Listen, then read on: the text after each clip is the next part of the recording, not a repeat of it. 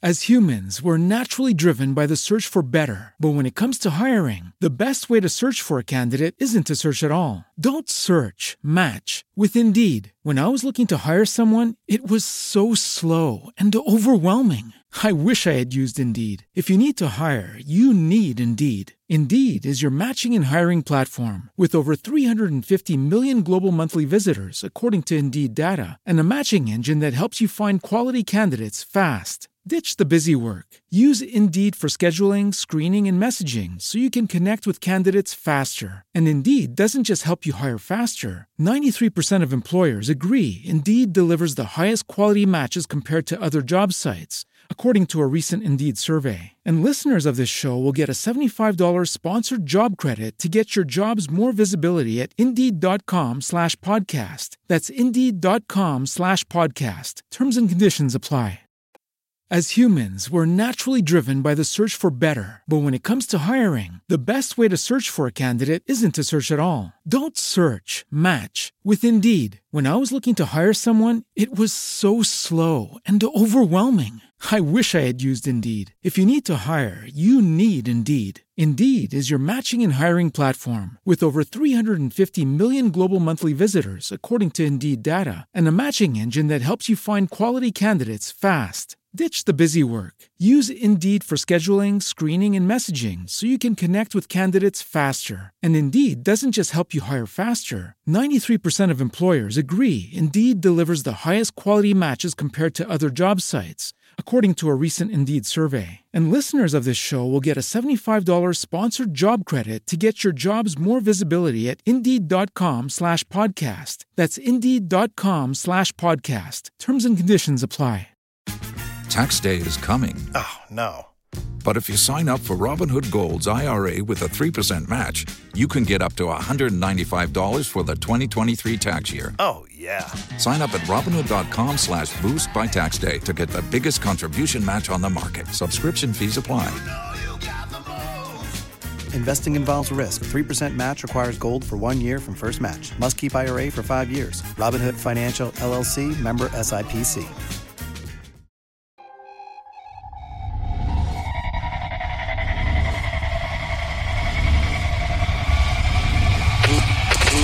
Never Quit. Team Never Quit. Team Never Quit Radio.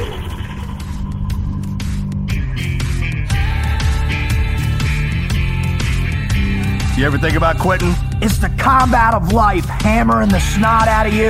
Well, stand by, dig in deep, and get ready to get fired up with us. Welcome to the Team Never Quit podcast, the number one podcast that inspires you to fight on. I'm your host, David Rutt Rutherford, here with Mr. Never Quit himself, Marcus Luttrell. Our mission is to help you embrace the suck of life, to teach you the values of working your ass off, and to interview the most hard charging people on planet Earth. We know life is hard. It's time for you to suck it up, Buttercup, and let us teach you to persevere in every environment imaginable by sharing real world lessons learned by those who've never quit. That's right. It's time, Marcus, for us to help them defeat the Well, negative you fired me insurgency up, in their man. You fired lives. me up. Are you ready? I'm ready. Let's roll. Let's roll.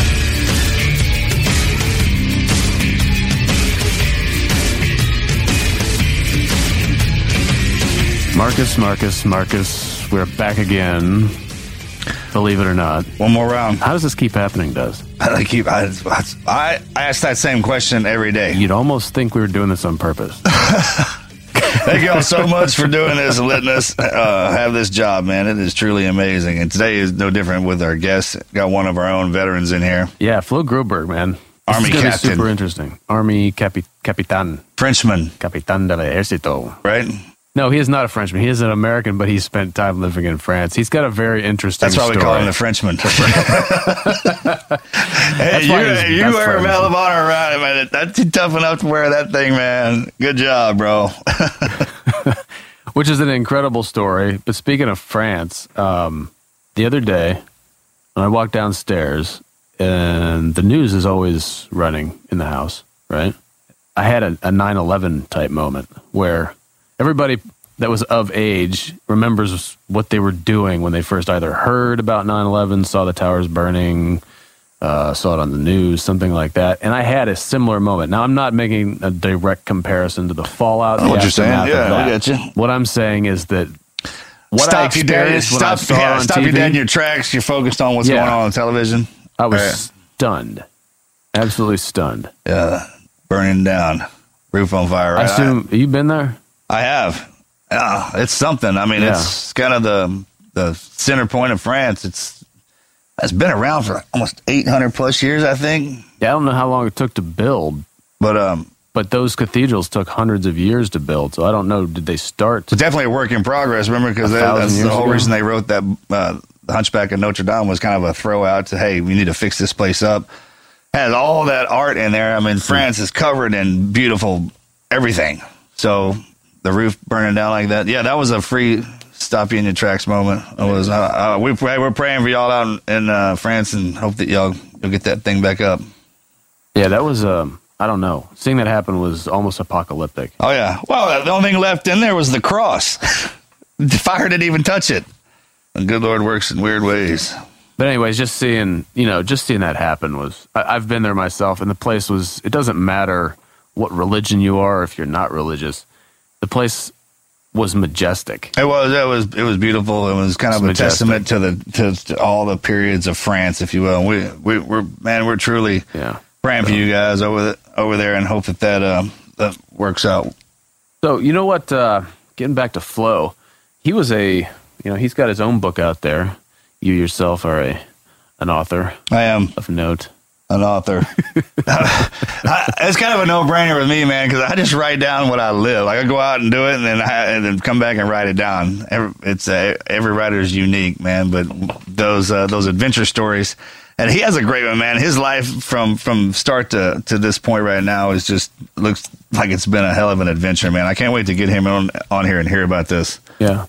Well, before we get to that, housekeeping. Okay. All right, guys, check it out.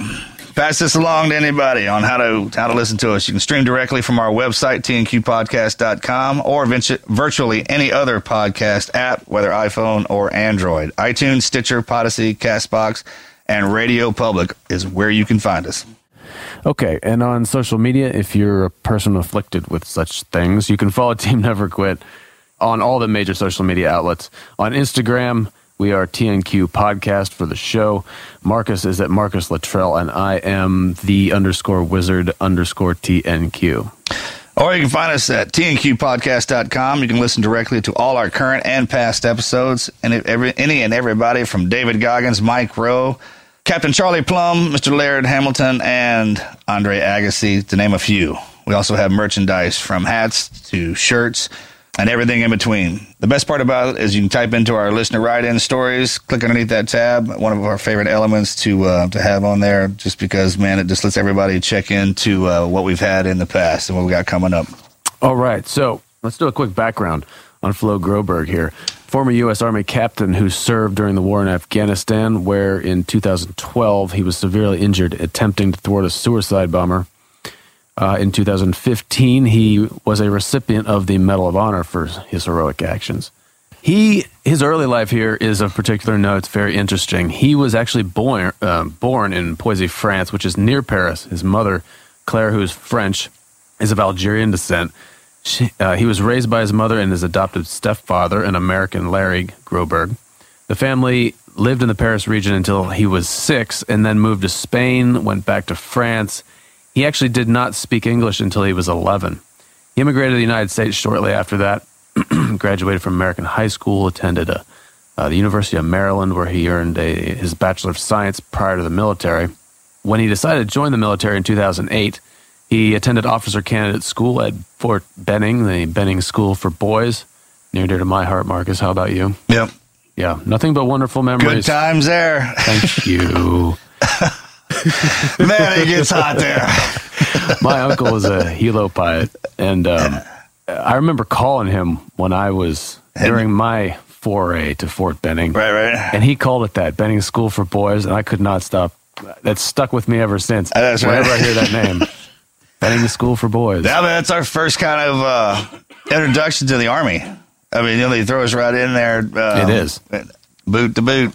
That's good times, man. Miserable while you're there, but now you know oh man. So not only is not only is Flo a Medal of Honor recipient, but uh, he has also been at Fort Benning. He received his commission as an infantry officer, and he went to complete uh, infantry officer infantry officer basic course, mechanized leaders course, Army Airborne, and also Ranger School. After that, he was assigned to the 4th Infantry Division at Fort Carson out in Colorado. Deployed 2009 to Afghanistan on his first deployment um, to Kunar province. When he returned, he took a new position assigned as Brigade Personal Security Detachment Commander and deployed again to Kunar province. In 2012, he was soon promoted to the rank of captain. Now, getting onto the Medal of Honor um, here, he is the 19th recipient of the Medal of Honor after the Vietnam War. He's the first foreign born recipient since the Vietnam War and the 10th living recipient. President Obama presented the medal to, to him in November of 2015.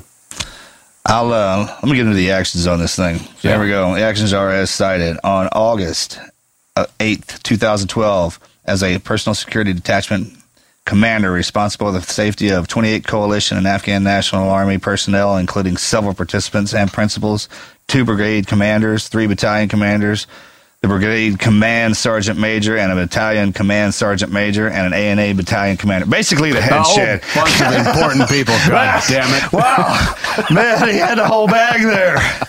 I don't even see who they're missing. Wow, We got him, his team, and a bunch of important talk people. about stacking the deck there.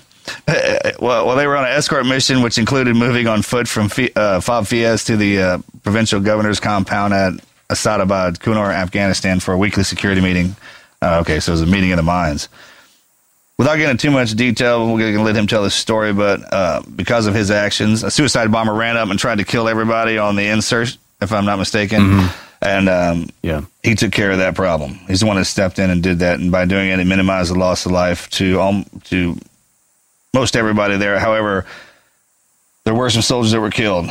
Um, Sergeant Mahoney, Command Sergeant uh, Major Griffin, Major Kennedy, Air Force Major Gray, and um, the USAID Foreign Service Officer Mr. Abfata.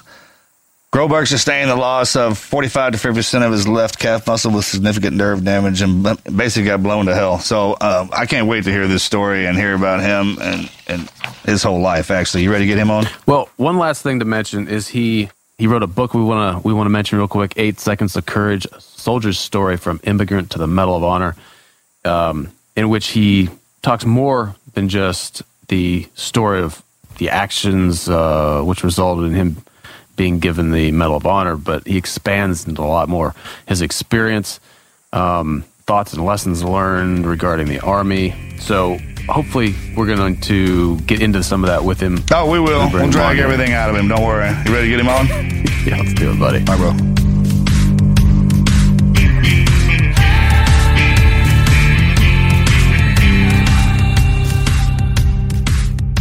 So here he is. Welcome to the podcast. Thank you so much for doing this, man. We we uh man, we're we're honored to have you. That's honor. Honor is all mine here. It's exciting. Yeah, anytime we can get a uh, an MOH recipient on, you know, we've we've had um, we've had Kyle Carpenter in the past, Mike Thornton, Dakota Meyer. We we love talking to you guys. You guys always lay down some very interesting information for our listeners. So, and I know they get a lot out of it. So, thanks for sitting down with us. Of course. So, Yeah, the, that's a hell of a thing to strap that medal around your neck or have it strapped around your neck. Woo, boy, that just turns you to some. I mean, that's a different life. Whop, right there. And Yeah, no kidding. the um, man, hats off to you, bro. And you got three. Huh? Just say you got three crazy guys out there. You're talking about Cal, you know, Dakota, and Mike. Yeah. I mean, you want to go to a firefight? Take all, all, all three of them. You're gonna be pretty good. We, Right. might, we might add you in there too, Marcus. I, I'm not being the LPO. I like the middle. I'm like, oh, you guys go get them. Go get them. going out there and do it. right. Because if they can handle y'all, then shit, I know they can handle me. All right, brother. right. Here's the deal, man. The first, uh, the, uh, first part of this here. thing, yeah, we got a mad minute coming down, so we're gonna fire some questions at you to get your brain going before we get into the deep part of this water. So, you ready? Yeah, I'm ready. All right, here we go. Wizard, fire away. All right, buddy. If you could, uh, if you could possess anyone's body for one month completely anonymously, who would it be and why? Uh, Brad Pitt. Because he freaking dominates and he can get whatever the hell he wants in life. And He's like, like I'm of the- brown. I want to be blonde. It's kind of he might be one of the He's coolest starting people to on get the a little planet. older there. That's though, all now, right. isn't he? Hey, that's, like fine. that's Care? that- I'll that- still take yeah, it. dude. That's kind of he's got. I think he might have like the Sean Connery syndrome, right? So that dude's Oh. going to be cool his whole life. You know what I mean? longe- He doesn't have that accent like Sean. longevity. Sean's be like, all right, all right, and then it's just over, right? Just Sean Connery. Sean Connery, and then, then Brad, he just, yeah, That's a great choice, actually. it was a good one. A lot of benefits that would come with that one. right? I think so. Good pull for a Sunday morning. Right. What do you got, buddy? right off. All right, brother. Travel back in time and live out any period for a week. Which one would it be? Uh, probably William Wallace time. I mean, I just think he's such a freaking badass in the history of just going out there and, and you know fighting for your people and and you know there's nothing like getting to a firefight, aka a firefight without any actual uh, uh, guns and taking a sword, you know, sprinting down on the field and Oh. just facing the enemy one on one. Man, I think that dude's. That's how it should be. We should get rid of all the nuclear weapons, all the rifles, and go back to swinging axes and bows and arrows. Uh, uh, just pull out the bow and arrow, right? Just a sword and axe. See how tough you. Re- see if you really I want to go to war. that. You really want to go to war? then we'll do it that, that. way. Killing people with bombs and just blowing a whole bunch of people up that don't even want to be in the fight or anything like that, man. If you really want to get, because that's hard, man. Swinging that stuff, fighting like that is exhausting. It's a, them guys back in the day, man. They could fight like nobody's business. I mean, I think the the rifle and pistol got invented just out of pure laziness. That's absolutely what it had to be. I guess more to do with effectiveness, Honestly. but I like to go back and see how long one of those fights lasted because you're right. It's, it is completely exhausting. You're carrying like a 30 to 40 pound sword and you're swinging it for, you know, let's say even 10 minutes. I mean, you got to be just done. And just running That's down into the whole crowd. I mean, the first front couple of lines, and then just, I mean, yeah, even if you were good at the, in the middle, something just, and the reason I think they lasted for days is because everybody gets some worn out. It's like, let's take a break for a second. I'm gonna walk over here, rub some dirt on, it and get back Take a in. break. Good lord. I don't know. You guys, I, I, I, I have no desire to. uh No thanks. I have a ton of Yeah, I, I said respect for those now, guys, Wizard, but, but, you know, reality no is, thanks. uh, I probably would have been like, I'm 175 pounds. I would have, I would have got my ass kicked so fucking quick. Uh, I don't even know if I can curse, but yeah, it was all been- about it would've brute been strength back then, right? Yeah. All right, let's go with um, when, not if, the zombie apocalypse hits. What are your most indispensable pieces of kit? Well, first one is to be a med kit. Uh, because I'm not worried about zombies. I'm worried about which asshole human being I'm gonna have to go kill because he's gonna try to steal my shit. Hmm. Uh, next one is gonna be an axe because I've been going to this uh, axe throwing uh, little place uh, here in Seattle, and apparently I'm decent at it, and I freaking love it. And the third one is my iPhone until it dies, just so I can listen to music and be in peace for a little while while I'm just murking people. Man, I got an, there's an axe throwing competition I got to go to here in a couple of days. It's funny you should bring that up, man. My, wife Melanie was just telling me about it. An axe throwing competition coming. Oh, and uh, Pete um, Smith from Fox and Friends. Did you see on the news where he was throwing those? There was an axe throwing contest, and he threw that axe and missed the target and hit that guy in uniform. Hit that. No. Wait, what? dude, dude hit him with the axe. Like, he, uh, Hegseth threw that thing and it popped off the target or did something and hit this dude, this young army kid. uh, I think it was an army kid with that axe, and, and, and apparently did some good work on it. Like, hurt him. Not too bad, but serious? guy next to him? I don't know what was. I don't know how that happened. it's funny you should talk about that, man. I um, I heard he had done that. I hadn't talked to him since uh, since he did that. I need to ask him. I, one thing I keep forgetting. Edged weapons are dangerous. I learned to respect Oh, yeah. for spears and those guys carrying those old weapons, but uh, that's another story for another Yeah, I day. hunt with that stuff still, and old wizard decided to come down and get him a hold of it one day. It got good to him, too good to him. Turned around and bit him. Yeah, I almost took it right in the guts. But anyway, How's it going, bro? Almost cut his hand off. I, don't know, I mean, how stitch did you have? a bunch. It went. Yeah, it went bunch. through my hand. I, I was able to. Uh, Terrible. Yeah, Oh, he, bro, he had the, this head on that makeshift. spear was. I mean, it was I a guess we should broadhead tell like the this, man. I mean, it was one of those huge arrows or uh, um, spears. It's Yeah. pi- uh, for pig hunting. That's what I use it for. And he was just throwing it at my. I had all my my target stands for my knives, my bow, and all that. And man, he just started. First day he got here, Hmm. he cut his damn hand off with my spear. Almost cut my hand off. I impaled it. Yeah. Oh man, what that are we thing talking was about? going right through those three foot cube archery blocks. Yeah. All the way through and cutting like an eight inch gash, which was incredible. No. Yeah. Let's go with um. All right, since you have a master's in intelligence management, you may be the ideal candidate for this question. So stand by. Will artificial Okay, great. intelligence result in a utopian era of human advancement, or take all of our jobs and eventually become a real-world Skynet, marching into a dystopian future and exterminating mankind as we know it? Is that my choice? Which one? What do you feel is going to happen with artificial Fucking intelligence? Skynet, man. That thing is real. He's so confident that about movie that. right there is the truth. It is the Look at what's going on. They got all this AI stuff happening. They're going to take over eventually. You can look at Watson.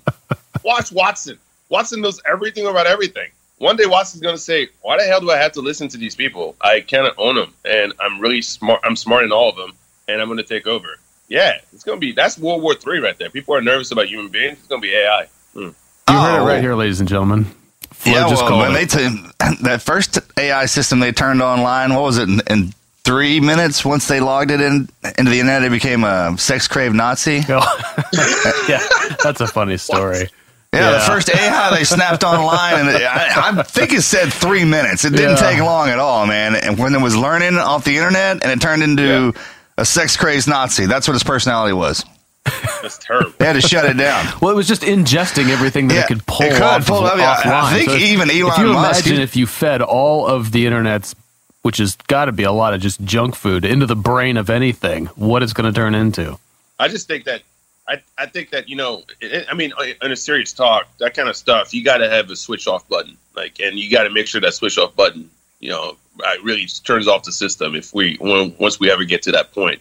Because it is scary you know people think we joke around about it but it's it's a reality. It's actually I don't think it's going to be Terminator uh, but I mean it could turn into some pretty you know ridiculous thing where AI decides to take a certain course of action, which is could potentially, you know, oh, I think that you know, based on the situation right now, a nuclear attack on this country should go should go through, and that's to me that's that's freaking crazy. And but I'm too dumb to really, you know, talk more about it because I don't understand how the crap works. I but doubt that. It just kind of scares me a little bit.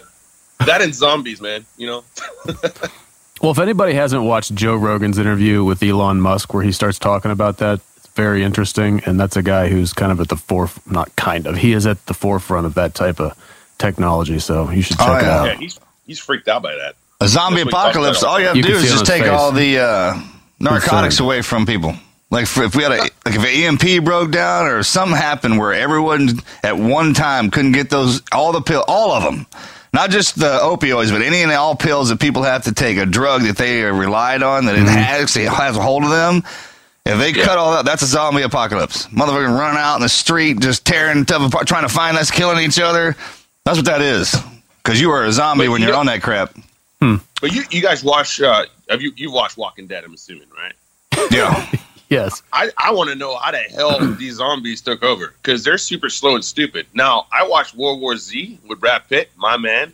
You know I can't understand how man. you have a situation there, right? They're they're pretty damn fast and crazy. Now Walking Dead, every I, I, I don't know why I keep watching that show, but every time I watch it, I'm like, how is that possible? Like, how did you let these slow ass zombies, you know, take over? just makes no sense to me. Yeah, well, I'm not completely up on the whole walk. I'm not. I wouldn't say I'm a fan of the show, but I understand the premise. And when you gave your answer, I think you were right. Isn't the biggest problem in Walking Dead the fact that you've got to battle these other human groups to Yeah, survive? The That's what it becomes. Yeah. you know the zombies just kind of become dangerous wildlife. You got to be aware of, Right.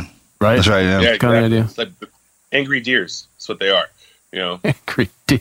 You got a half sharp sword, you're gonna be all right. All right, Marcus, That's right. we got to get out of this uh, rabbit hole, bud. Okay. Get him, hit him with another one. Favorite movie you like to play out in real life? Uh, John Wick. Yeah, but Just, uh, you know, Brad I- Pitt's not in that movie. No, he's not. Uh, my man Keanu, Keanu is, but you know, I mean, the only part about it is I don't want my dog to get, you know, to get hurt. But he's pretty badass in that movie. I Yeah. can't wait for the third one to come out. I know. Just him against the world. John Wick is fake. Brad Pitt is real. As for the movie one, good job.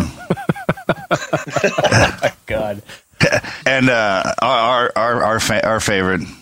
Oh, Are you talking about the Ryan greatest Reynolds. actor of all time? Ryan Reynolds. Ryan Reynolds. We're trying to get in the next Deadpool movie, so every time we talk about Ryan Reynolds, we always explain We how he's one a of the greatest actors to ever grace graced the uh, silver He screen. dominates. I mean, he dominates. Shit. You know what? I want to go back and be Ryan Reynolds. I want to take my, I want to switch my answer. I want to be fucking time Ryan out! Reynolds. Time out! We're starting. We're changing this. These are the new news, man. All right. If you could take any animal and make it the size of an elephant, which one would you pick and why? Wow. Oh man, animal and make him to the size of an elephant. I got to think this one quick. Uh, a squirrel, just because I just want to see what happens when you have that big ass animal squirrel who's scared of everything, just running around and just going nuts, and see what my dog would do because she wants to. You know, she's a German pit, and she every time she sees a squirrel, it's like like that that movie Up. You know, she's just ready to go jump six feet, climb a tree, and go get it. What would she do if that squirrel was the size of an elephant? I'd be. I just think it'd be funny. Anything that moves that fast and is that nervous the size of an elephant would be extremely dangerous. Marcus, what oh, do you it got, would be buddy? chaotic. All right, brother. Best dive bar you've been into? Oh man, best dive bar I've been into. Um, hey, I have to go back to college, and I probably go Bentley's. Um, you know, it's just d- disgusting. It's in the University of Maryland. It's got you know, people. I've seen people piss on the floor. Mhm. Literally, it's got cheap cheap beer, and it's overcrowded, and it's just awesome. Great party. Cool. And it's named Bentley's. That's even better. That's a heck of a name, right? There's certain Yeah, so it makes you think you're with- upper class while Yeah. you're down there in the dive. Come with a bar name that, right? I think I, I think in college I've been kicked out at least a dozen times from that bar, but it's cool. You know, I still got back in the next night, maybe the same night. Back door. It's cool. right? All right. Um, last one. What's your fondest memory as a child? Wow. Yeah, Um, I went right deep with that one. You know, that's a great question. I can't even think of my fondest memory as a child. I moved into the states, honestly. You know, I, mean, I was born in France, and um, I remember like I was, uh, you know, 11 years old, going to 12, and you know, when my dad told me, when my dad told me a fake story, he lied to me to move to the states. I was playing Nintendo, and he asked, he came in my room. He said, "Hey, man, do you like McDonald's?" I said, I, I, I "Yeah, I love McDonald's." He's like, "Okay." Uh, he's like, "Do you, do you want to meet Michael Jordan?" I remember being a kid, like, my God, Michael Jordan. I'd love to meet Michael Jordan. Like, if you move, if you come to the States, because my mom told my dad, like, if you convince Flo to move to the United States, we'll, we'll move there. And so he sold me on moving to the States with McDonald's and meeting Michael Jordan. Mm. My loyalty to my family, to my friends, to my school, to my sports all went out the windows for McDonald's and this guy named Michael Jordan. So, by the way, when we moved to the States, I barely ate McDonald's because that was a fake news story right there. And then Michael Jordan, I did, I did get to meet him though. You did. He walked right by me one time, didn't acknowledge me, no nothing. But I mean, so technically, he never lied to me. But honestly, like moving here was like was the coolest thing, and I was super excited. I, I'll never forget, like just the idea, the process of like thinking about moving to the states. It was just unbelievable. So That's awesome, Cool. man. I hadn't had a chance to meet him either. I heard, I heard he's a good dude. I've heard all kinds. That's Michael Jordan, man. It's just, yeah, it Legend. is. Yeah, he It is. is. He's That's a a- that's a legend. new I'm level like, right man, he's a legend. Well, you know what? Um, thanks for participating in our Mad Minute. Those were some solid answers. But um, really, and we like to think that the reason people come here is just for the entertainment value, but uh, that's not really the case. Our real mission is uh, kind of is front and center right there in our name, Team Never Quit Podcast.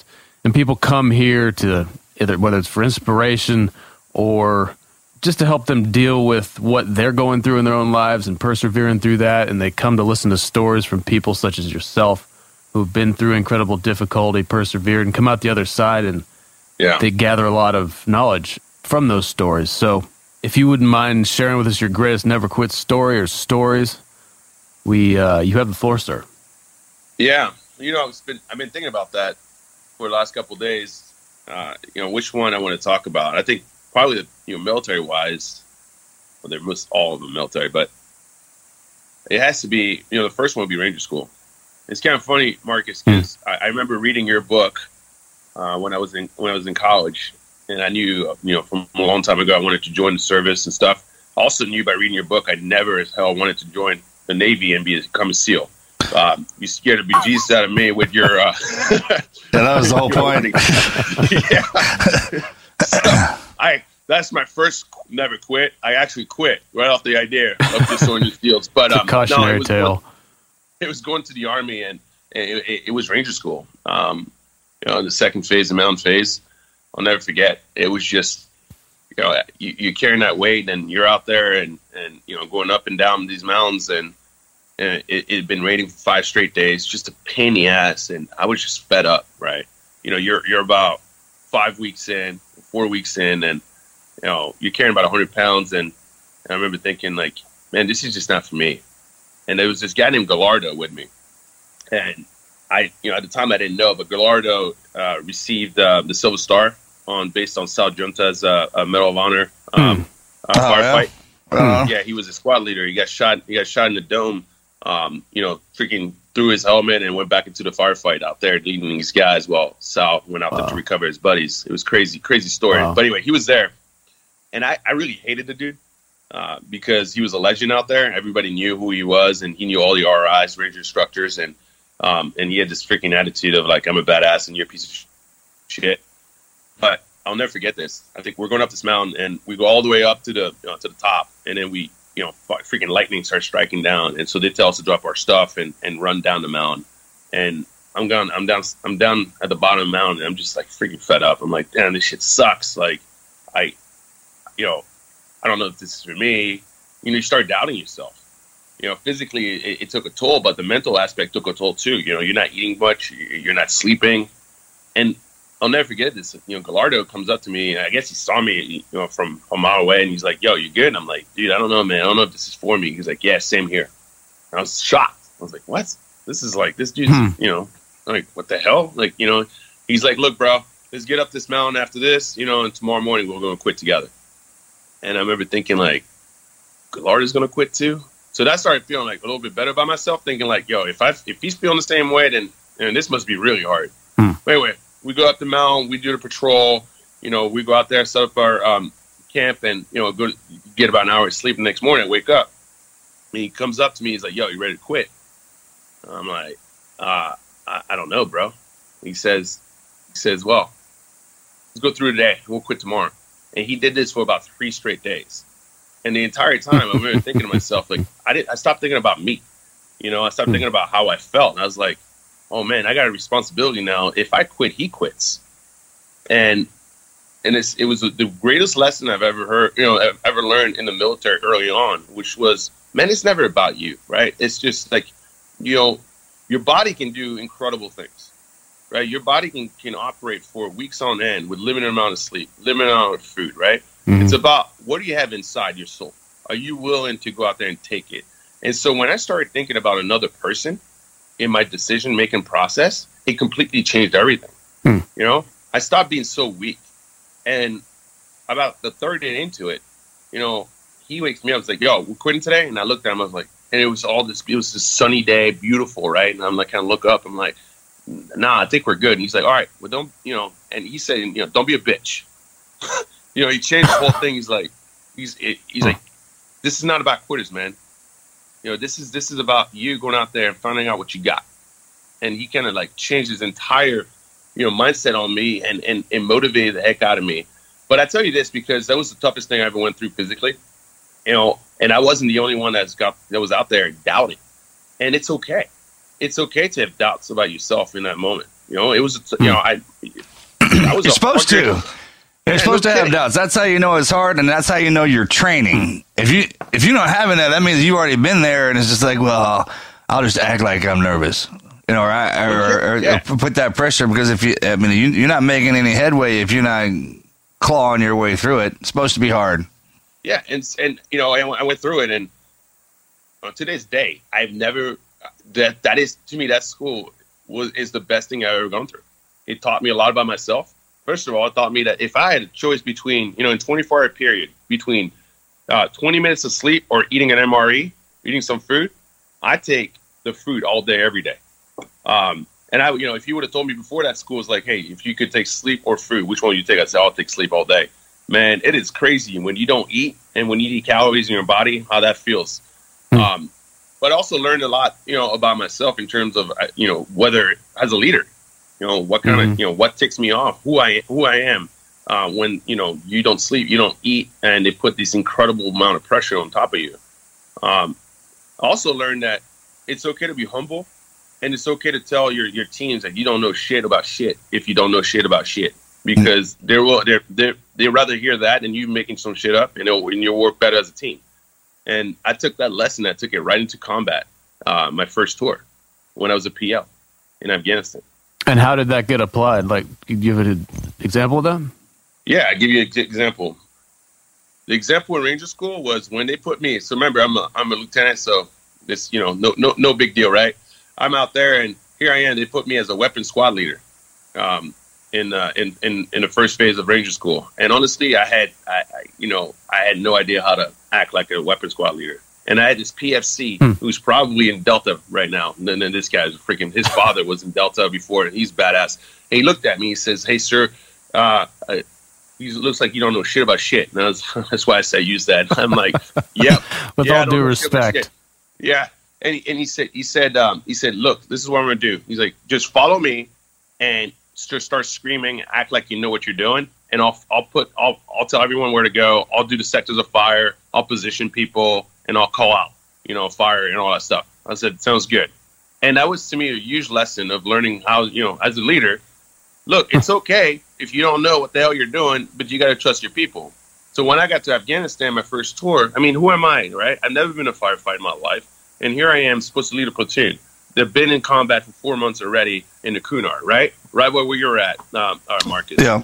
And and so how the hell do Good I go out there and times. tell, Good times.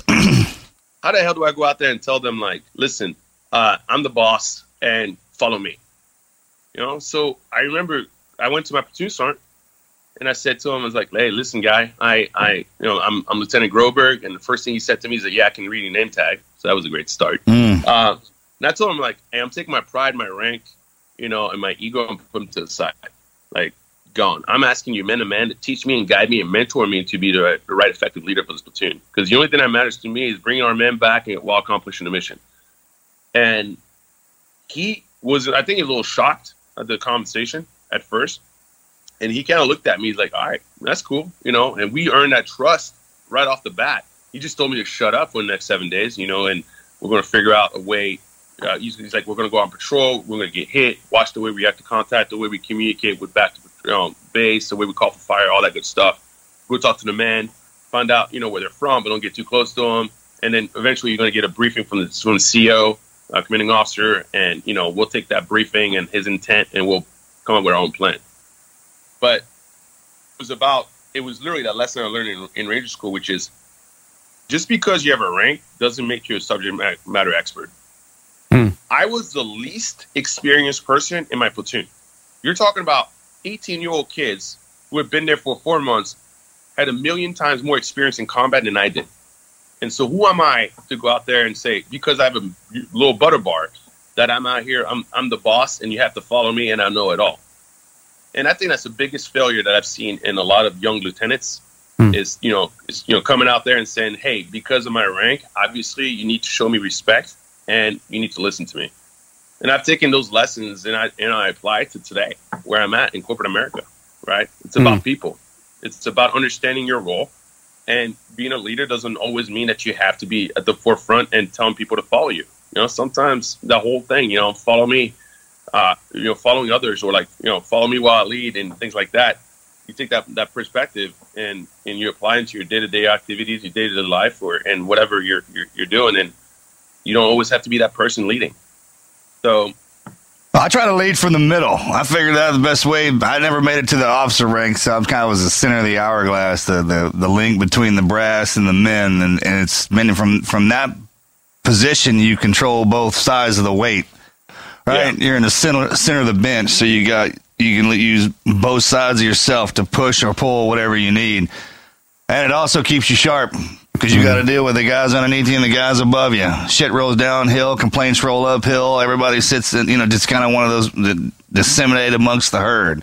Once you Yeah. realize that even if you are the most powerful man in the room, that doesn't matter. That's incumbent upon you to step back, watch, look, listen, and see what's happening. See who thinks they know what's going on, think who thinks they know, but they don't have a damn clue, and then everything in between. The trick is to combine the top to the bottom and make it one cohesive unit to where it runs so smooth that there is no leader, there is no head of the snake. So if you take one of us down, it doesn't cripple us hmm. Right? For every guy knows who every guy is and what he's capable of. And while we go through all this, it's incumbent upon each other to talk to each other and simplify things for the guys. It's not that you're young. Well, it is that you're young. You don't know anything. It's already, it's all there. It's just a matter of whether or not you see it, whether you step back and you, you actually pay attention to what's being said in front of you and how to Yeah. apply it to make sure that you don't, even if you do miss something, man, that's all right. That's what the team's for. Because eventually it'll, you know, somebody will catch it and they'll see what's what's going on and whether or not it's going good or it's going bad or it's going in between. Because combat and everything that we do is, you know, it's a duck on a pond. It's smooth. We're smooth sailing on top of them feet are going 900 miles an hour, just to try to keep you keep keep it center, right?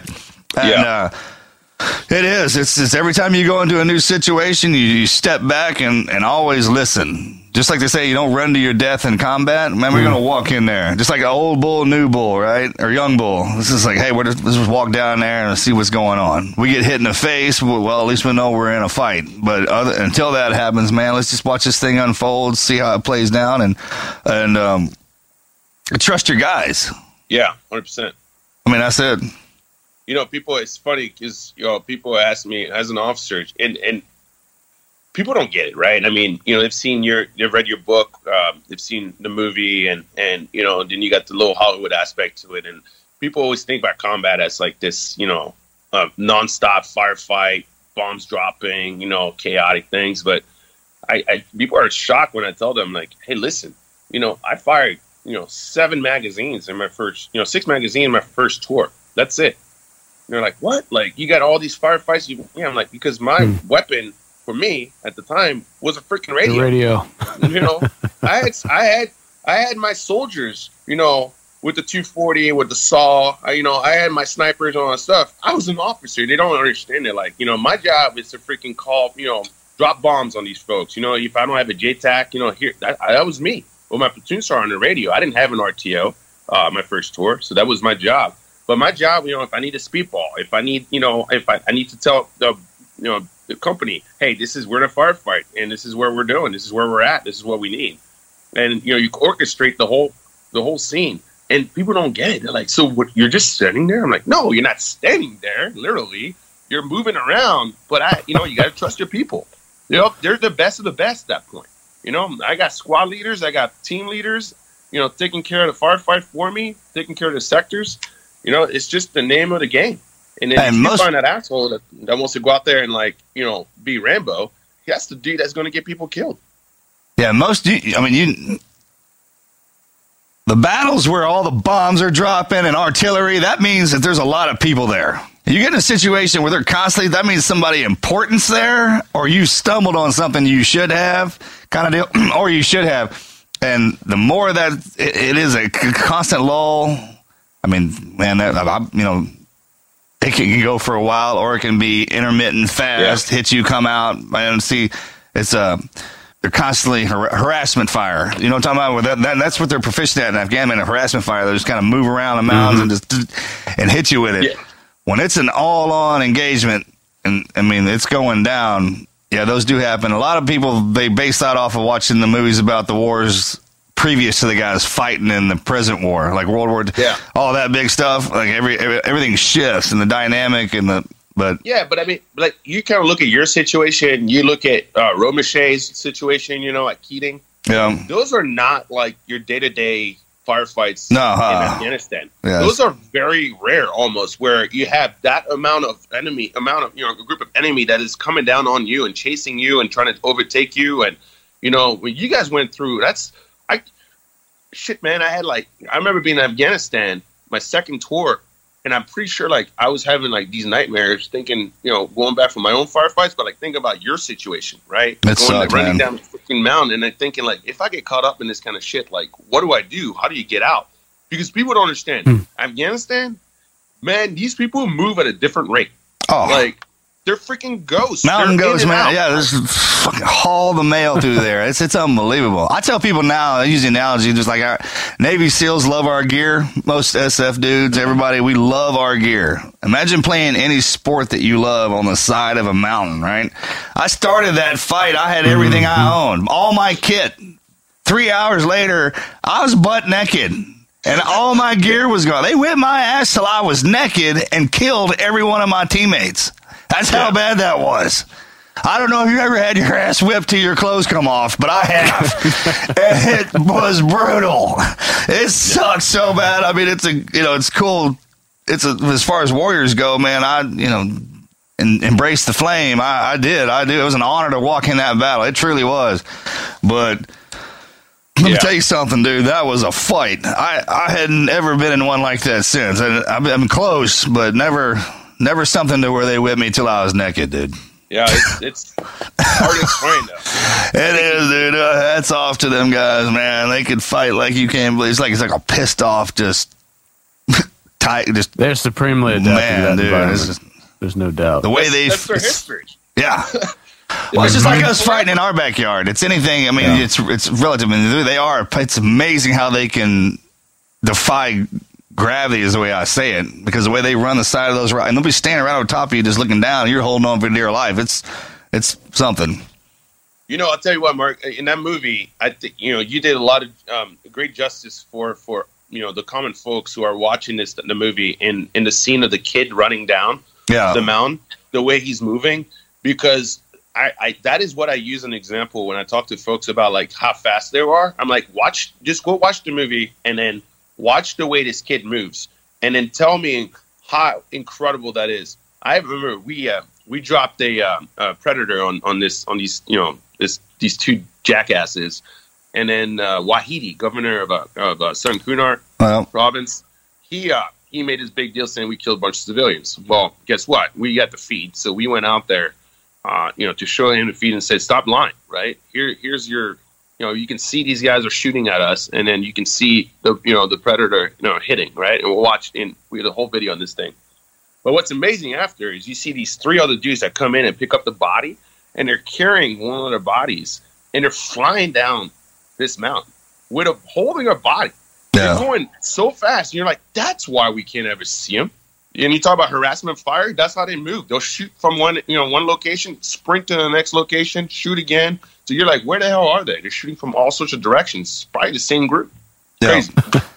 Well, we're talking about you know a lot of lessons learned in combat or in training and, and whatnot. And after the whole Medal of Honor uh, was received, and the weight of that, you know, we've talked to guys about that before, and you become a public figure and you take on a new responsibility.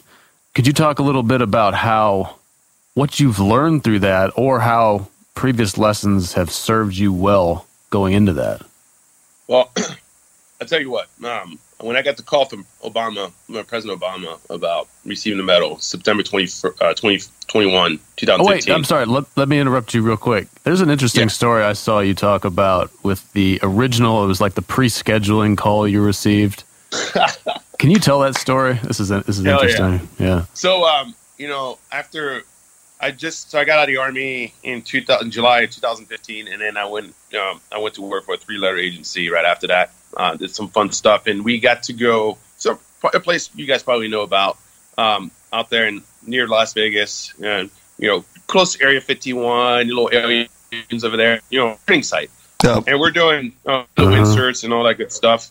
And my phone, like literally the entire time. So I, you know, my wife now we're dating at the time. I told her I'll be gone for about ten days, and we have no cell phone service out there. And but I still have my phone with me. And I'll never forget this. I'm walking out of Chow Hall, and I'm about to go back to the uh, to the barracks, and my phone rings. Like what the hell?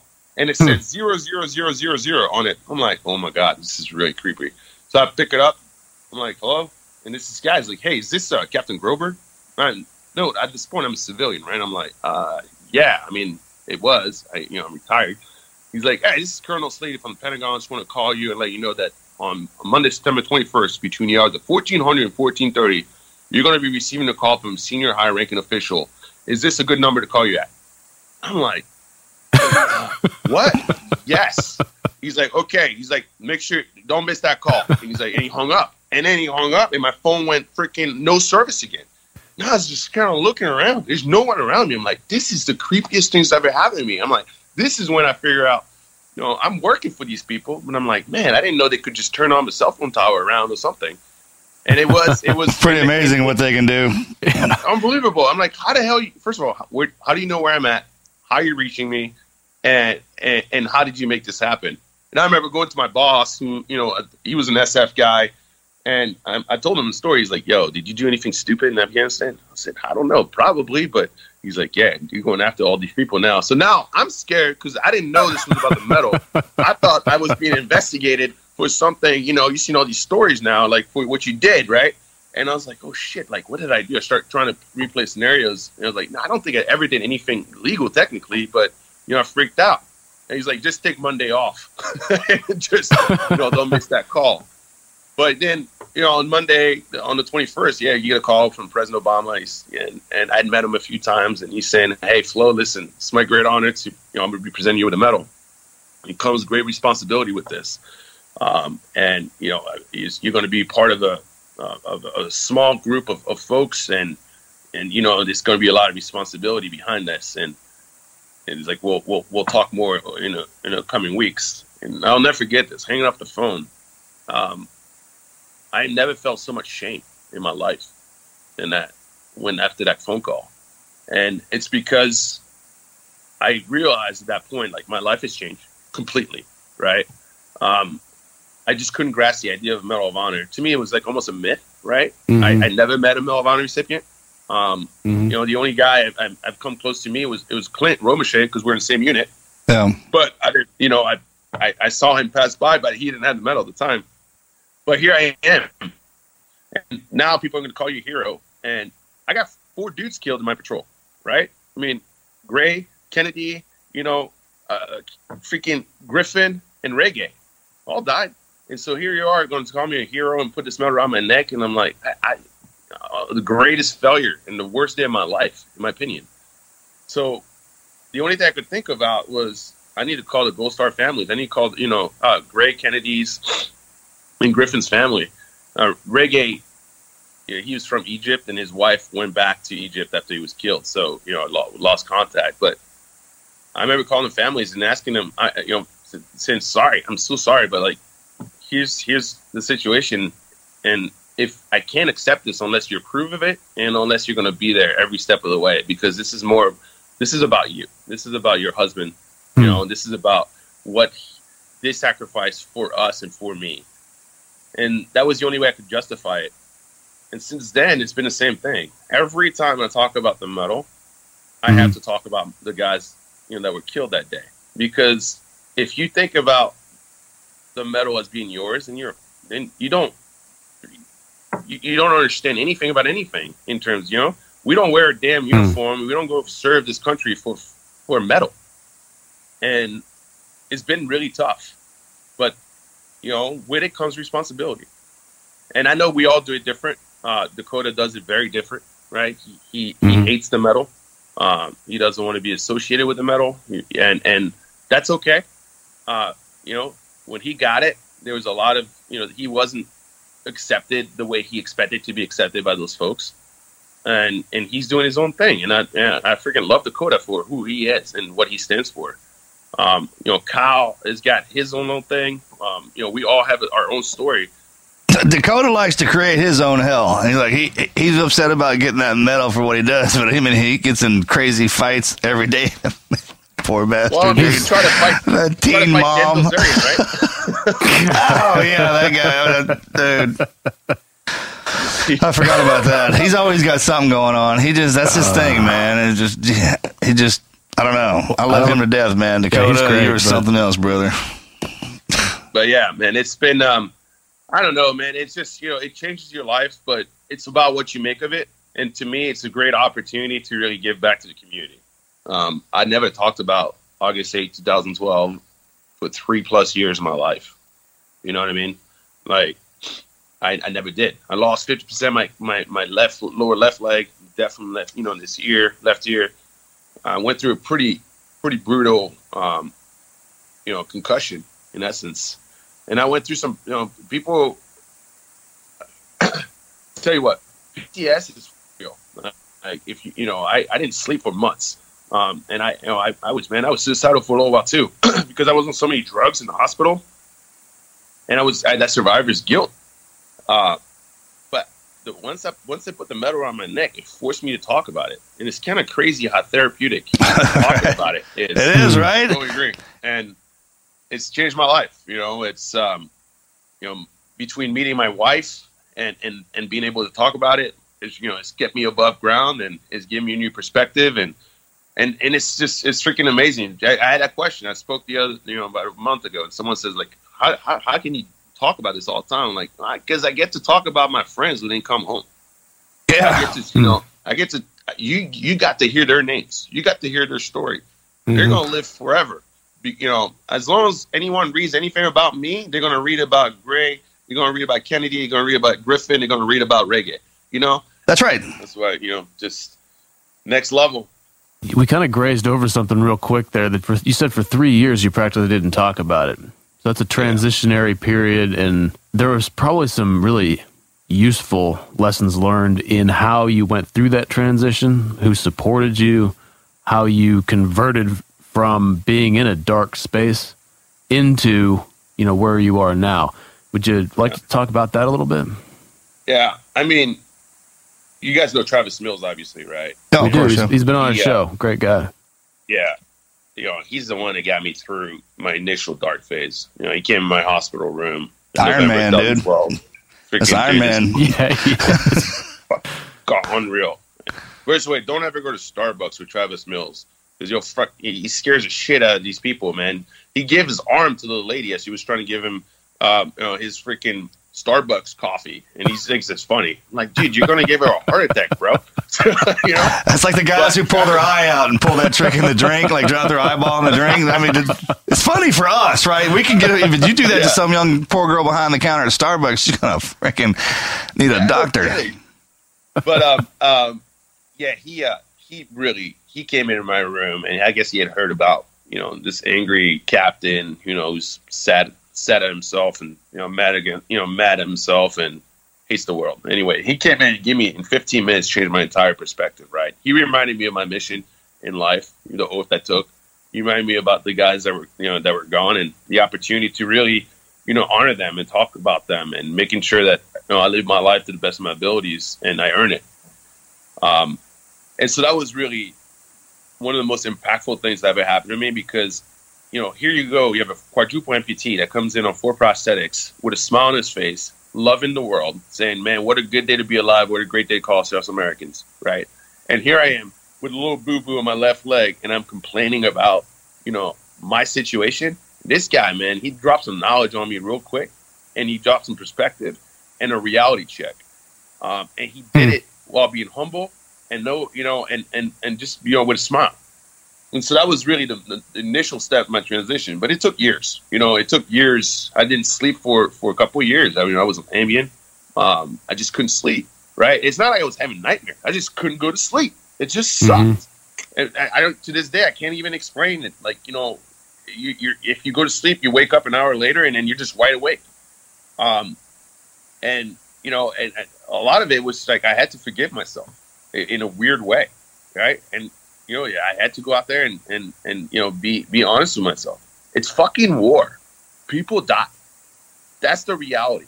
Yeah a suicide bomber i you know i, I threw him he landed on my feet he detonated i lived. You know four of my brothers then who were at least 20 to 25 feet away. You know i don't make that decision.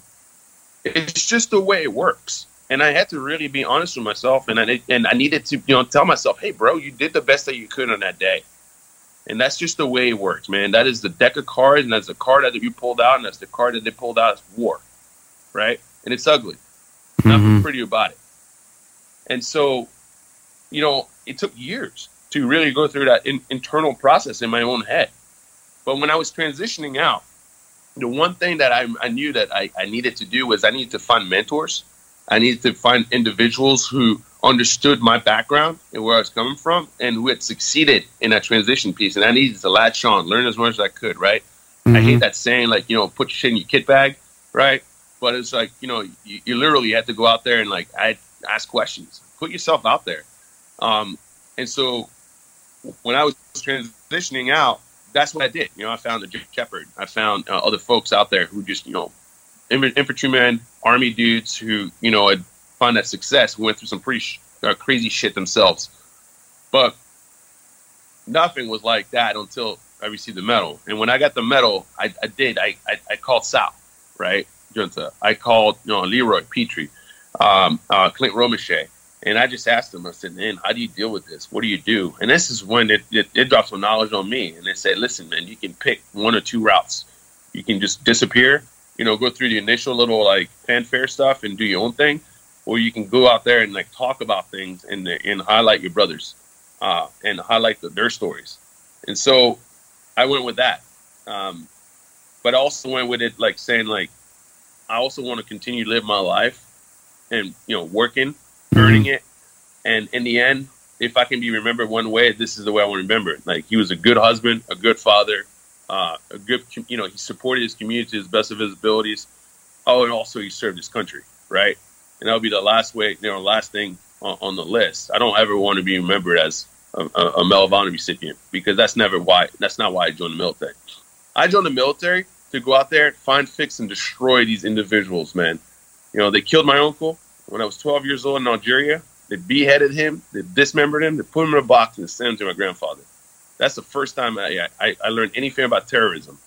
Can we And- just go into into a little bit deeper explanation of that because that goes into you know you were born in France, you came to the United States. How has that affected your life, benefited you, or just played a role in your story? Well, I think it's played a role in the story. It got um, used for political reasons um, uh, in, a, in the last election, right? As an immigrant, because the whole immigrant peace thing. But in reality, here, here's what you know. I was born in France. My mom is French Algerian, right? Uh, and you know, I, I didn't speak English. I was 12 years old. But, you know, so you know, when I came to this country, I was literally like English as second language in, in school. It was pretty pretty interesting times. You know, fucking kids are Yeah. assholes, man. but um, Probably never But, quit uh, right there. but when I was 12, when I came here, you know, my uncle. Uh, so I'm, you know, to you know, give a background. People think it's funny because I'm brown, got a big nose and stuff, you know. And I tell them I'm Lutheran. They're like, "What? Like, are you serious?" We always thought you're Muslim because I have a Muslim family uh, on my mom's side. My Mhm. uncle, who was like literally my hero as a kid, you know, he, he all growing up, he wanted to do was be an imam, right? He wanted to be a preacher of the Muslim faith, and so he did that. He was 20 years old. He became an imam. Um, and then the GIA terrorist organization came in to Algeria. Yeah, I try to I compare it to Al Qaeda. I compare it really more ISIS, right? And they went in there and they said, "Oh, hold on, you have women wearing miniskirts out there in the middle of Algiers. You have people drinking alcohol, like you have people partying. This is terrible, and we're going to bring Sharia law and take over." And so they tried to do that, and the military fought back. The government fought back, and my uncle said, "Well, shit, man." This is not what I preach. This is not what I believe in with these people. So mm-hmm. he went in and joined the military. He became a commando out there. Hell, he went to freaking Fort Bragg and did some, you know, training with the Spec Ops guys out there. And then on a on a ceasefire in 1996 for to observe Ramadan of all things, right? You figure these people are going to go out there and preach I think like they'd at least respect that, right? Right. I mean, Ramadan, like, you know, they on a ceasefire, they ambushed him and his patrol as they were going back to their base and they shot him. Then they took him and they beheaded him, dismembered him, put him in a box, and sent him to grandfather. Um, and the reason I say my grandfather because my grandfather's uh, as a he's pretty well known out there. He was part, you know, he he was a prisoner of war in the French uh, Vietnam, the French Indochine, Yeah. and then he was part of the Hmm. guys that uh, kicked out the French, right? Uh, in the, in the, in a, in the '60s, he was a leader out there, so he was well known out there. And and they sent it to my grandfather as a statement saying, "We'll kill anyone and everyone, and this is what we'll do." And so when that my father told me exactly that story, you know, it's tell me what happened to my uncle. And at that point, that's, that was the last time I remember. I, I just I went in my room. I had some GI Joes growing up and stuff. Put them on in a in a in a, in a trash bag and I threw it out. And I said, I'll never fucking play soldier again until I become a soldier. And you fast forward a couple years later, 9/11 happens. The same type of people, right? And so you know, you're you know, at that point. There was no doubt what I was going to do for the rest of my life. Um, and you know, in my mind. And so that's when I went out there and went to fight. I went to fight, went to kill these people. Um, and, you know, I came out of it with a completely different perspective. Right? You know, I went to war to kill people and I came out with like understanding of, of love, brotherhood. Mm. You know, and it's crazy. People don't get it, you know, but it's just like I didn't really care about the enemy as much when I was out there in a firefight. I care about my people to my right and to my left. Right. Right. You know, I, I want to take out every single bad dude for sure. But you start worrying more about like shit, man, let me kill this dude because he's about to kill my buddy. Um but at that there's nothing I, I you know, I, I hope not. At least I feel like I've lived my life and maybe when I have a kid, there'll be that moment. But like in terms of like when that bullet whizzes by your head, you're like, oh shit, right? You know, It is a rush. You're like, oh man, this is the rush, man. You're like, this is it. Well, we're in business. You know, you go you go after it. It's just it's a weird feeling. But um, I'll tell you what, the first bullet I ever whizzed by my head, I was uh, I just got into my first combat outpost. I've been, I mean, I'm green as it get. I had that conversation the night prior with my platoon sergeant. So I'm outside. It's 6 a.m. I'm pissing. Right, a little we're a little hole outside, and you're pissing. And um, there's this the, our fueler, uh, the guy that you know pumps fuel. His name was uh, McPhee, big black guy, and he's pissing too. I'm like, hey man, how you doing? He's like, what's up, dude? I was like, I'm Flo. He's like, I'm, I'm McPhee. I'm like, that's cool. And then you hear, zoop, right by my head, and then I see this thing like right in the wall right in front of me just explode. It was a freaking sniper that took a shot at my head. Right by my head. I had no idea what the hell was going on. The only thing I remember though, I'm is that this fueler's big ass penis, right? Fucking like I call it the snake, is flavoring around everywhere, and he got this guy. If he goes, oh shit, oh shit, he's shooting at us, he's shooting at us, and here I am. I just got shot at. It's like a three inch fire hose just got loose. only thing I look at The shit that sticks in your head, right? And this thing, this thing going everywhere, and I'm looking at it. I'm like, "Yo, man, put this thing back in your pants." He's like, "Just shooting not us, sir," and he's going around everywhere. And of course, another shot comes in. That's when I realized, "Oh no, oh you're, yeah, they're definitely shooting at us now."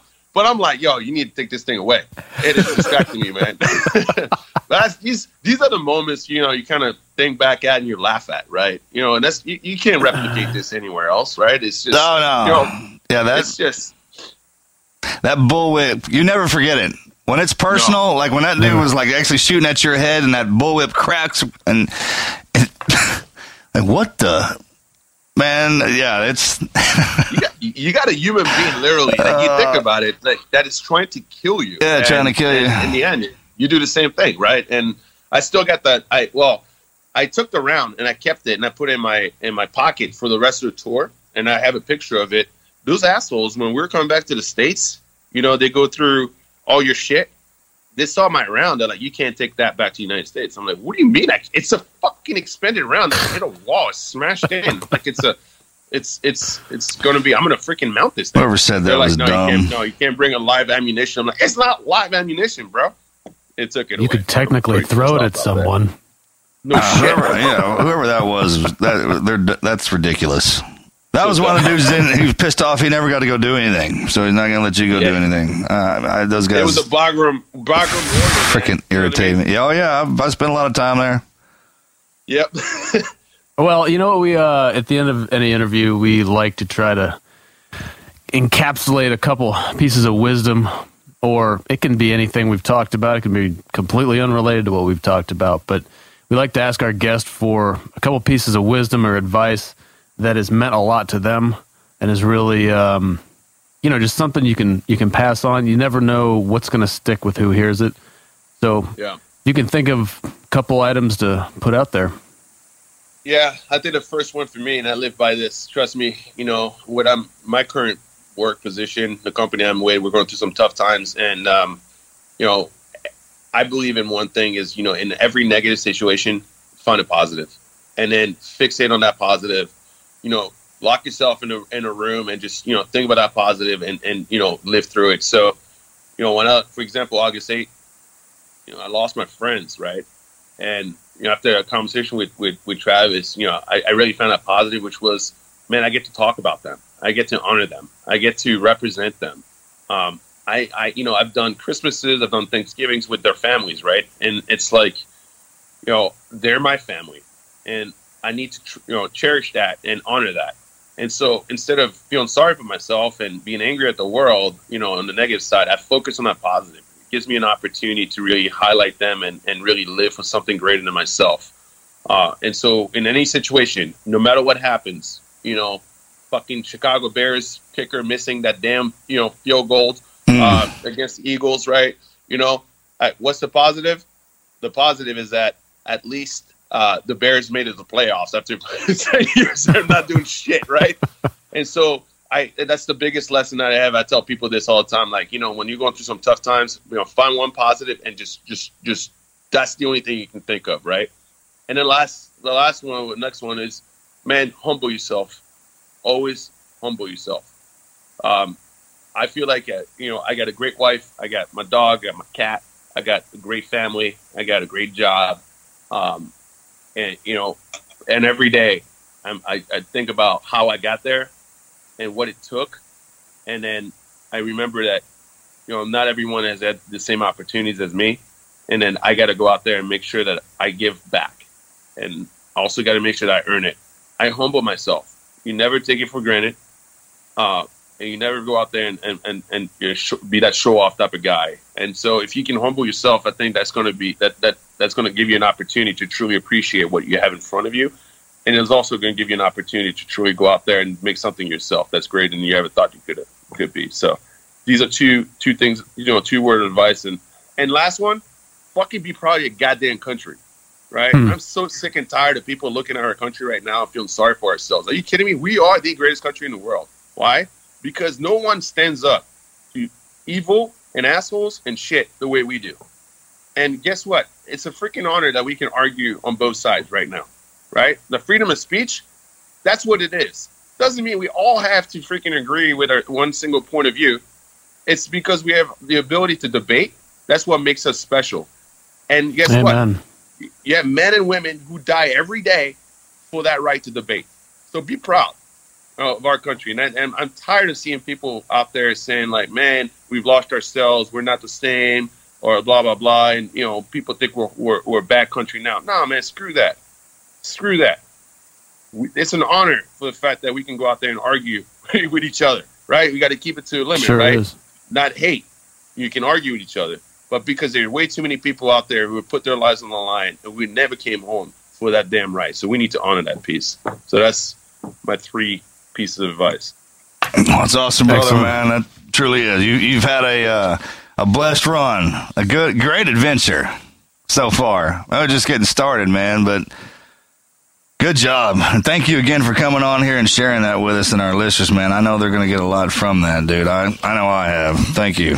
Yeah, I've enjoyed sitting talking to you. Thanks, guys. Marcus, man, I'll tell you what. I swear, I'm not kidding. I swear to God. I mean, like, uh, it's funny. Your book, uh, your story, played a massive uh, a part, a massive role in my military career. Um, when I was just a kid, you know, reading and in college, no military background. Um, I, it really gave me a perspective. One, like I said, it made me definitely not want to be a SEAL. Um, I, I just don't do well in water. You guys are next level in that piece. So, but uh, you know, it really that brotherhood and and become you know I was a Division One athlete and and uh, you know you kind of look at like what do I do next after this? I knew I wanted to go to the military. I just didn't know where and what. Uh, it really it really allowed me to make that decision of where I wanted to go and and understand the reality behind you know the decision I was about to make uh, and the consequences too. So I really to that I you know I've, I think I said this to you at Shot Show almost four years ago. Um, uh, but it's it's uh, it, it played a huge part, and I appreciate you for that. I appreciate everything you've done. Wizard, same thing, brother. You know what you're doing and, and what you've done, and uh, it's just an honor to be here on your podcast, uh, sharing a few words, and and you know, be fucking great Americans. You bet, brother. God bless you, man. Enjoy this day. And we'll, uh, we got his number? Of course we do. All right, cool. We'll be in touch, man. All right, guys, appreciate y'all. Thanks, buddy. Take care. Yep. Oh. Take Take care.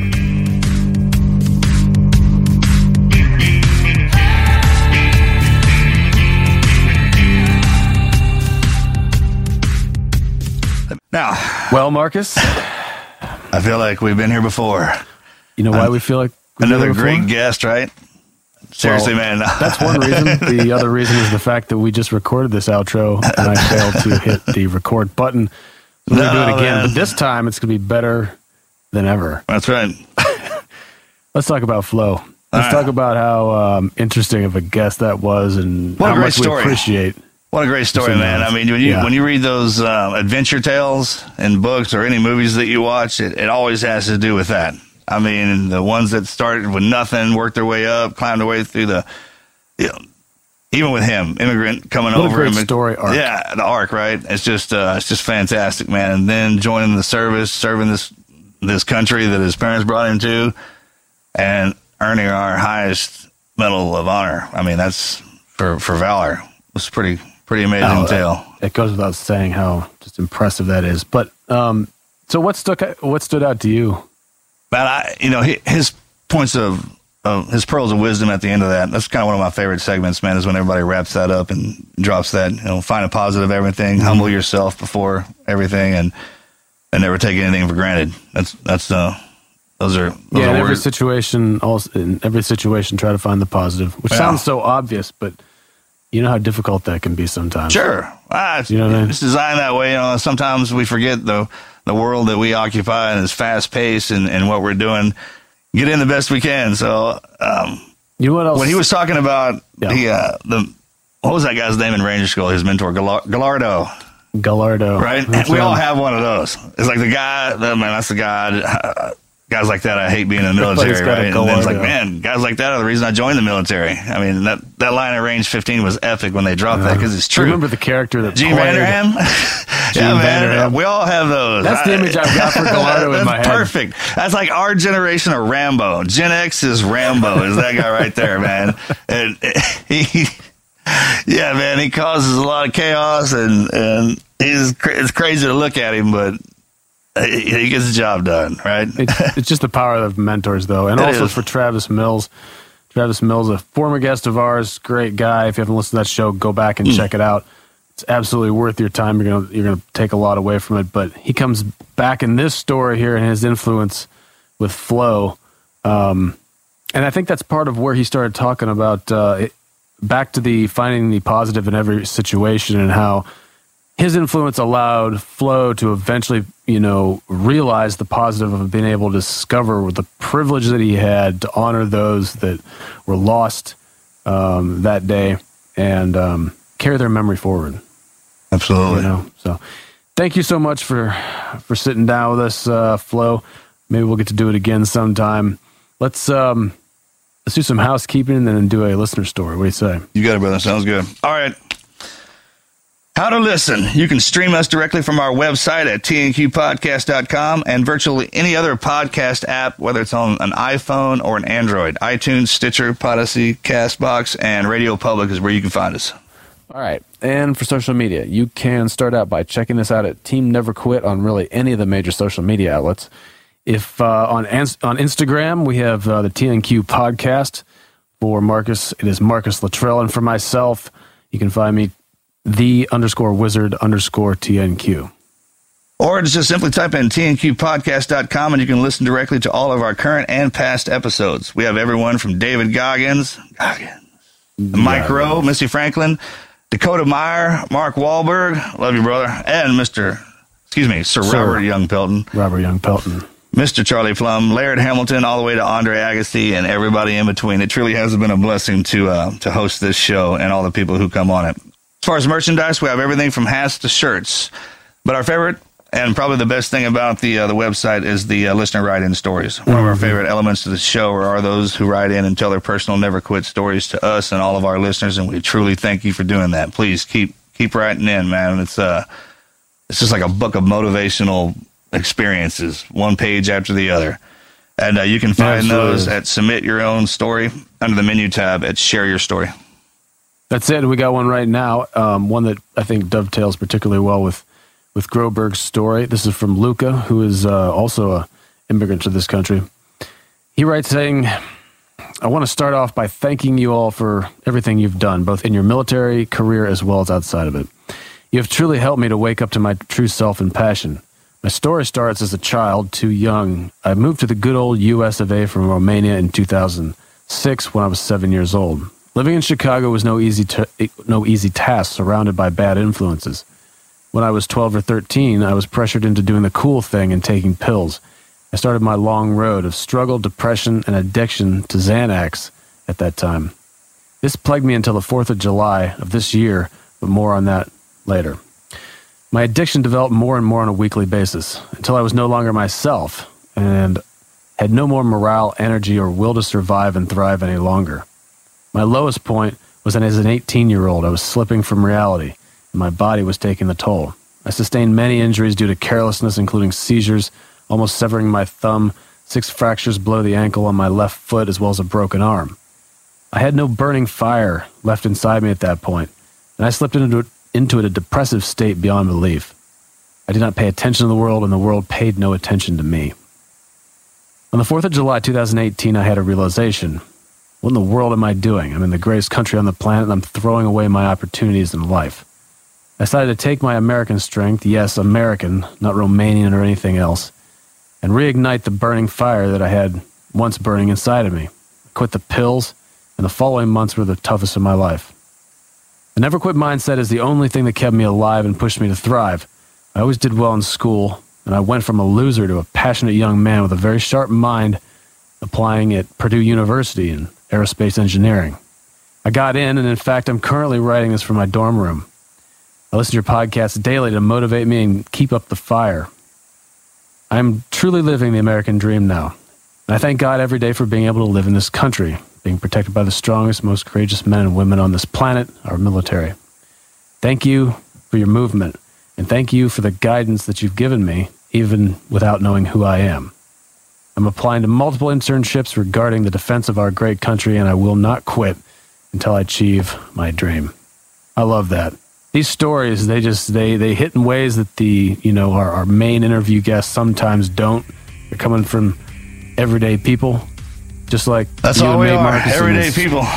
Till you get elected into a position where you're where you're more than that. But up to that point and you it is that's that's an american story tale and that's that's why so many people mm-hmm. gravitate towards this place it's a melting pot of everybody it's the one place you can come in and create your own american tale just like he did Flo. I mean, all them guys, man. It's just it's all us. I mean, it's the coolest thing. I, you know, when they write our the history of the Americas one day, man, they they better focus on each and every individual that lives here and who's come here to help make this place better because it, it truly is something. Absolutely, Marcus. And um, again, Luca, thank you for writing that. Uh, stay on the path. We know that you're um, you're going to rise to great things. Great show, brother. Good job, man. Everybody, thank you so much for bringing us back and allowing us to bring these guys on and tell their story. Uh, we definitely couldn't do it without y'all, man. So we want to thank God, we want to thank Christ for everything that we have, and our families for letting us do this, and to you guys again for bringing us back. We're out. Out.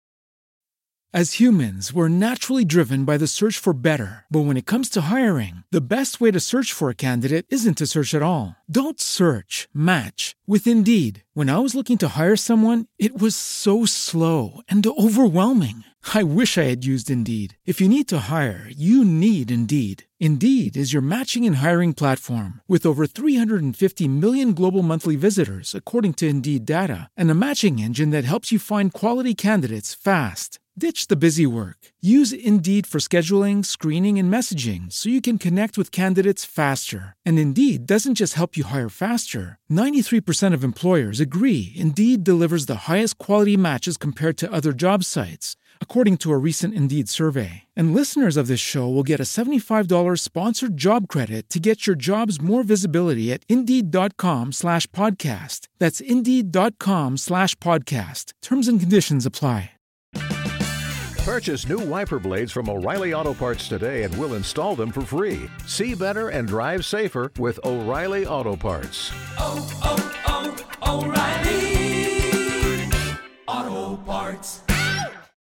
As humans, we're naturally driven by the search for better. But when it comes to hiring, the best way to search for a candidate isn't to search at all. Don't search, match with Indeed. When I was looking to hire someone, it was so slow and overwhelming. I wish I had used Indeed. If you need to hire, you need Indeed. Indeed is your matching and hiring platform with over 350 million global monthly visitors, according to Indeed data, and a matching engine that helps you find quality candidates fast. Ditch the busy work. Use Indeed for scheduling, screening, and messaging so you can connect with candidates faster. And Indeed doesn't just help you hire faster. 93% of employers agree Indeed delivers the highest quality matches compared to other job sites, according to a recent Indeed survey. And listeners of this show will get a $75 sponsored job credit to get your jobs more visibility at Indeed.com slash podcast. That's Indeed.com slash podcast. Terms and conditions apply. With LinkedIn Jobs, we tap into a network of more than a billion professionals to help you find quality professionals quickly and easily for any role you need. Marketing wizards? Found them. Software engineers? Found. That project manager I could never seem to hire? And found. LinkedIn Jobs quickly matches your roles with candidates with the right skills and experience. In fact, 86% of small businesses get a qualified candidate within 24 hours. Post your first job for free and get started at linkedin.com slash spoken. That's linkedin.com slash spoken. Terms and conditions apply.